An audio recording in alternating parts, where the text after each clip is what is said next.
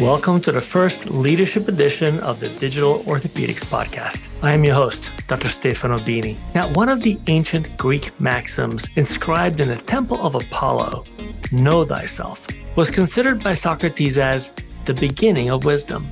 Today, as then, wisdom remains an important attribute of great leaders. So, for the next five episodes, we will explore the Enneagram, an occasionally controversial personality assessment tool that can help leaders gain wisdom by, well, knowing themselves. We will hear from Wendy Apple, author, consultant, executive coach, speaker, and all-around amazing person, about the Enneagram and why it's a critical tool for leaders at any level of any organization. Enjoy.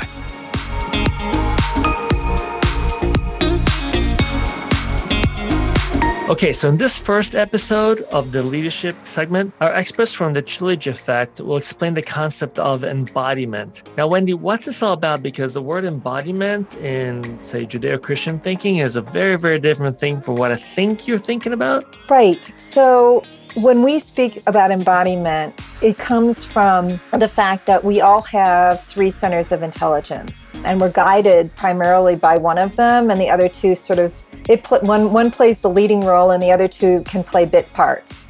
And so the, the, those three centers would be thinking, feeling, or instinctual or instinctive centers, um, sometimes known as the head, heart, gut, and belly center. And well-rounded leaders and human beings learn how to tap into the power of all three. So they all have an active role in how we show up for ourselves and how we show up for other people. So it's embodying, meaning using all parts of our body and accessing those three intelligences. So these are also known as the head, heart, gut, and belly centers. And well-rounded leaders and human beings learn how to tap into the power of all three, you know, hence embodiment.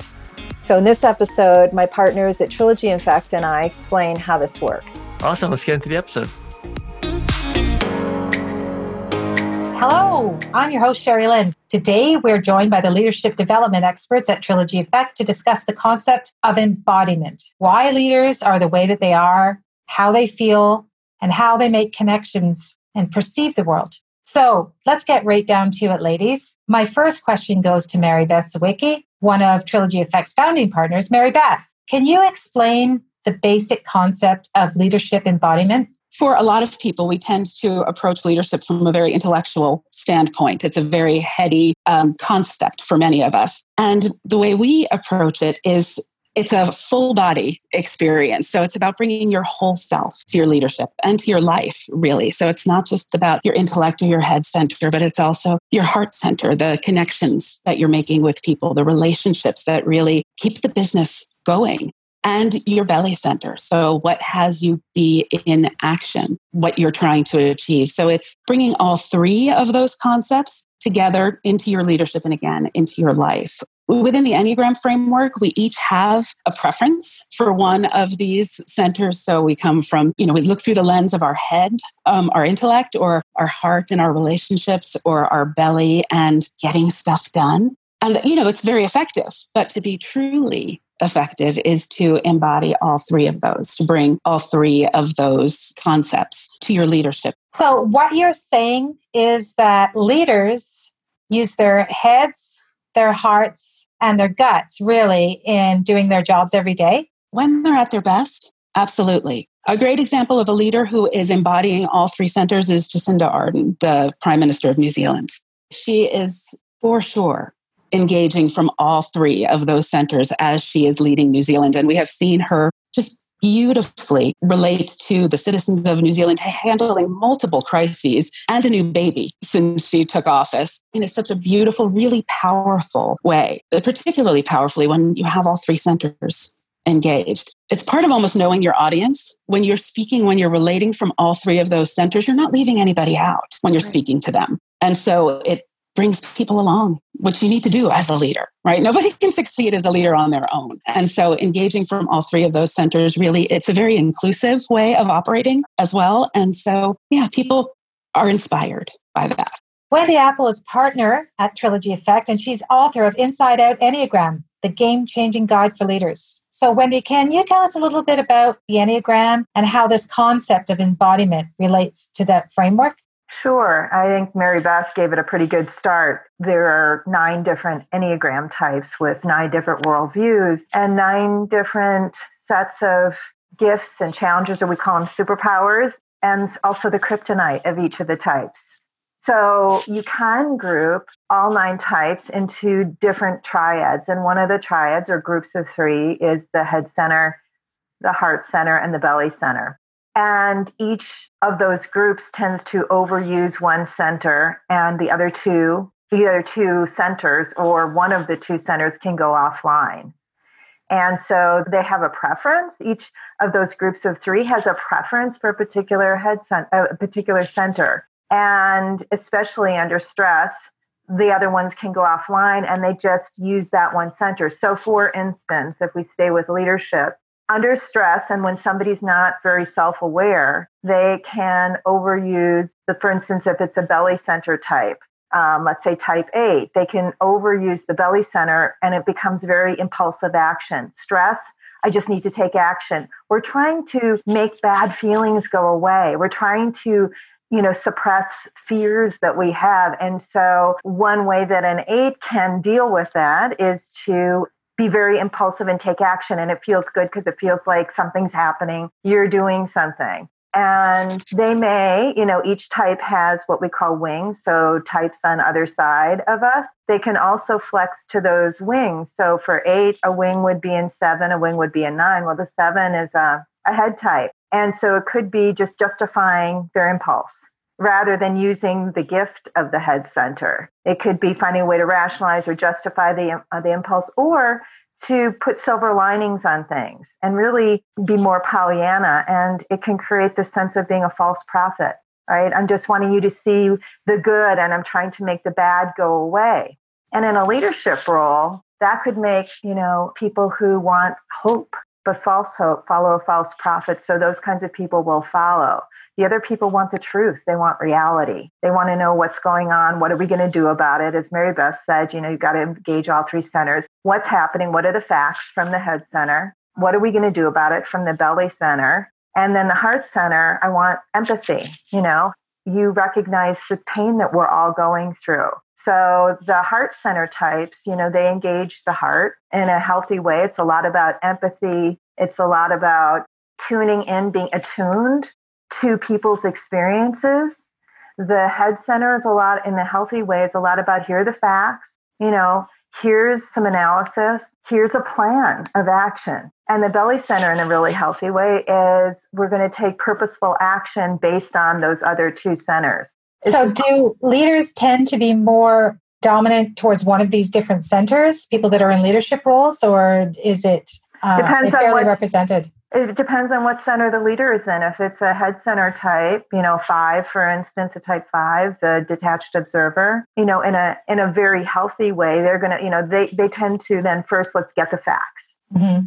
Right. And if they're really engaging or embodying all three centers, it would be the facts, demonstrating some empathy, right? Mm-hmm. And understanding people's experiences and then taking action belly from that place. So each each type will kind of engage a preferred center first and then bring in the others to sub to to create a full embodiment, leadership embodiment. And how do they learn to do that? Huh. Um, good question. Uh, the first step is really self-awareness. You know, most people don't even know that this is happening. This happens so fast and it's so practiced from our very earliest life that we just do what we do. We are who we are. We act as we act from early days. And it's when we start coaching people, we start hel- helping them see these automatic patterns that they've been engaging so that they can start making some shifts. So this is back to our first podcast, this sort of above the line, below the line. So getting people to the line and seeing where they're at on the line, and then they're able to make different choices. And this is Heather speaking, but that's often when a leader, which is anybody, frankly, because anybody can lead, that's the moment when you can, if you're aware, reconnect with the center of intelligence, we call it, that goes offline first for you. So that's kind of the practical gift, one of the many practical gifts that the Enneagram provides through self-awareness. For example, if I'm a type seven leader and I get to that, I'm, I'm noticing I'm I'm reacting. I'm having a, you know, I I can feel my whole body is telling me that I'm in a reactive state, then I know that I need to take a breath. And I also know that because I'm a type seven, the first center of intelligence that I might lose connection with is my heart center. It's that place of empathy. So I might be getting caught up in what I'm thinking and what I want to do, but I might be forgetting about, first of all, how I feel about the situation I'm in and attuning to how others feel so that I can be more measured and more deliberate and more sensitive in how I move forward in a situation. So that's a very practical application of the Enneagram. Once I know what my dominant type is, then I also know, you know, both my superpower, but also my kryptonite. My kryptonite being that center that I lose connection to and that I need to reconnect with in order to be effective. So maybe it's a good idea to explain to our listeners which of the Enneagram types fall into which center as being uh, their more dominant way to react. Okay, so to continue on with this idea of, you know, being aware of what center I lose connection with the earliest so that I can reconnect and become more effective, my most effective, um, let's look at the first grouping, the types that lose connection to their heart center first when they're starting to feel stressed and overwhelmed are the type three, the type seven, and the type eight. So all three of those types for different reasons, but they will all kind of start revving up their engines and trying to think more quickly and act more quickly and be quite assertive in their approach. And they can often overstep being in activity mode and not connecting with what's going on in their emotional center, or their own feelings and the feelings of others. So they can be accused sometimes of being just, they can run over people. You know, okay. and that so that causes problems. That's seven, eight, and two type, you said? Seven, eight, and three. Seven, eight, and three. So that one of them's the head center. That the seven is the head center yeah. type. That's very assertive. The eight is the belly center type. That's quite assertive. And the three is the heart center type. That's very assertive. And they share that common kryptonite, which is the disconnection from their heart as they get more and more stressed. Right. Sounds kind of familiar. It does indeed. Wendy, did you want to pick up and chat about another triad? Sure. The type five, the type four, and the type nine. Let me say them in a numerical order. So the type four, which is a heart center type, the type five, which is a head center type, and the type nine, which is a belly center type, their body, belly, goes offline. And so all of them tend to, pull, you know, unlike what Heather was talking about with the more assertive types on the Enneagram, these are the types that are the more, they more pull in under stress, pull in, pull away, go into denial, et cetera. They have all different sorts of strategies about literally physically withdrawing or mentally withdrawing in different ways. And so their body goes offline and they just are not tuned in to what's happening inside themselves at all. They may suppress it and they stop taking action and they stop being in con- connection with their instincts. Wow. Powerful yeah. stuff. Yeah. Yeah.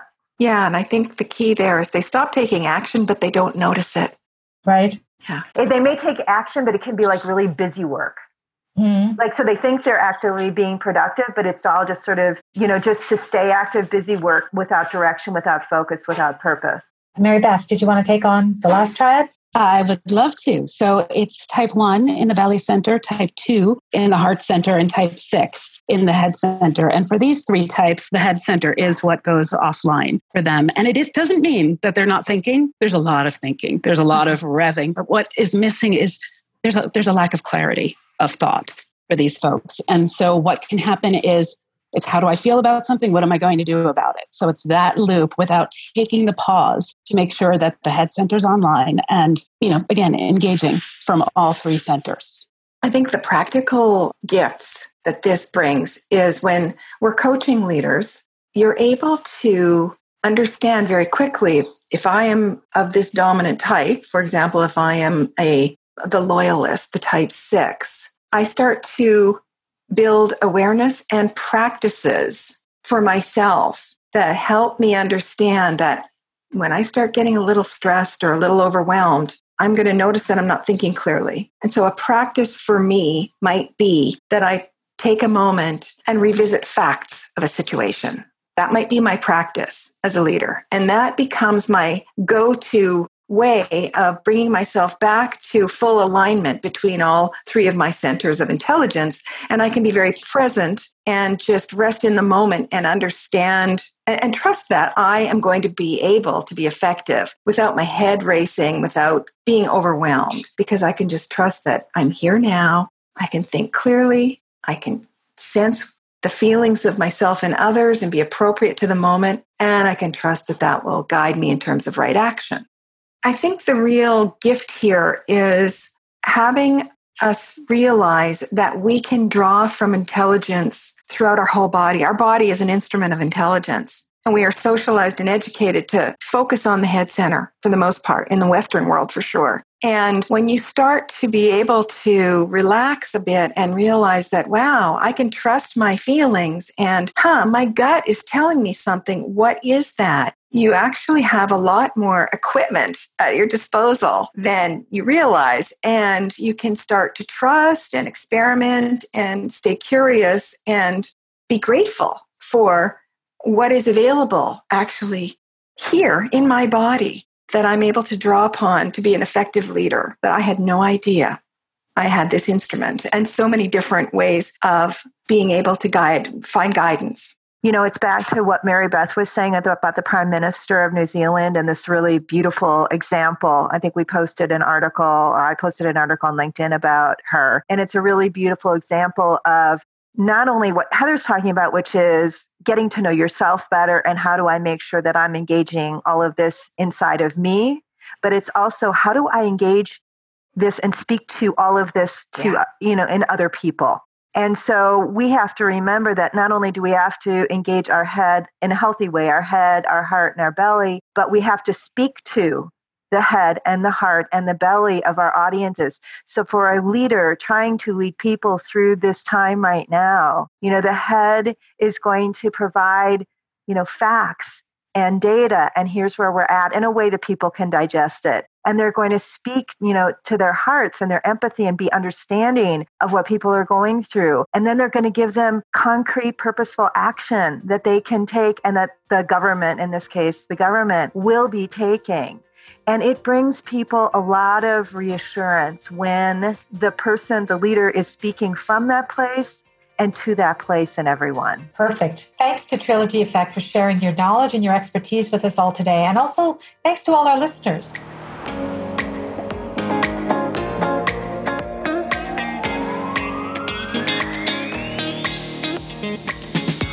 Thank you for joining Wendy Apple, author of Inside Out Enneagram, the game-changing guide for leaders, and me, Doctor Stefano Bini, your host for this special edition of the Digital Orthopedics Podcast. We hope you enjoy all six episodes focused on the Enneagram as a tool for leading change by knowing yourself. If you enjoyed this podcast, be sure to share this link or like us on your favorite media channels and tune in for our next series of podcasts.